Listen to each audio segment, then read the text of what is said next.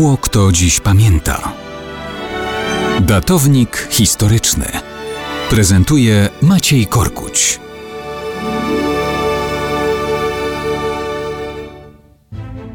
Mało kto dziś pamięta, że były takie czasy, kiedy sam Piorun dowodził naszymi wojskami. Oczywiście o żadne atmosferyczne cuda tutaj nie chodzi.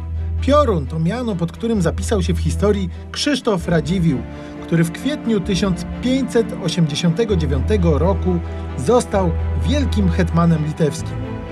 Od pacholęcych czasów u boku ojca Mikołaja Rudego Radziwiła zdobywał szlify wojenne w walkach z Moskalami. Hetmanem polnym został z nominacji Zygmunta Augusta. Już za Batorego walczył w Inflantach i skutecznie operował na moskiewskich tyłach, dowodząc ruchliwym oddziałem dywersyjnym. Pod skrzydłami walecznego króla Stefana siał jeszcze niezliczoną ilość razy strach i zniszczenie wśród nieprzyjaciół Moskali. Jego poczynania pod Pskowem przyniosły mu nieprzemijającą sławę, czyniąc go jednym z najbardziej zaufanych ludzi króla Batorego. To sposób prowadzenia niezwykle dynamicznych działań wojennych dał mu budzący respekt u wrogów przydomek Piorun. Jako wojewoda wileński był jednym z filarów Wielkiego Księstwa, chociaż z następnym królem Zygmuntem III już tak dobrze mu się relacje nie układały. W Wielkim Księstwie różnie bywało. Radziwiłł był w ojczyźnie skonfliktowany z równie potężnymi Chodkiewiczami.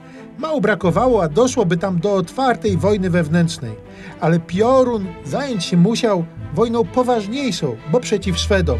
Tam, rezygnując z osobistych uprzedzeń, całkiem godnie współpracował z hetmanem polnym Janem Karolem Chodkiewiczem. To Piorun rozbił Szwedów pod Kokenhausen, dał im się we znaki w wielu innych jeszcze miejscach. Jednak nawet najbardziej dynamiczne manewry nie były w stanie zmylić śmiertelnej choroby hetmana Krzysztofa Radziwiła. I tak w 1603 roku, nie na polu bitwy, ale w najzwyczajniejszym łóżku zakończył życie Piorun, który naszymi wojskami dowodził.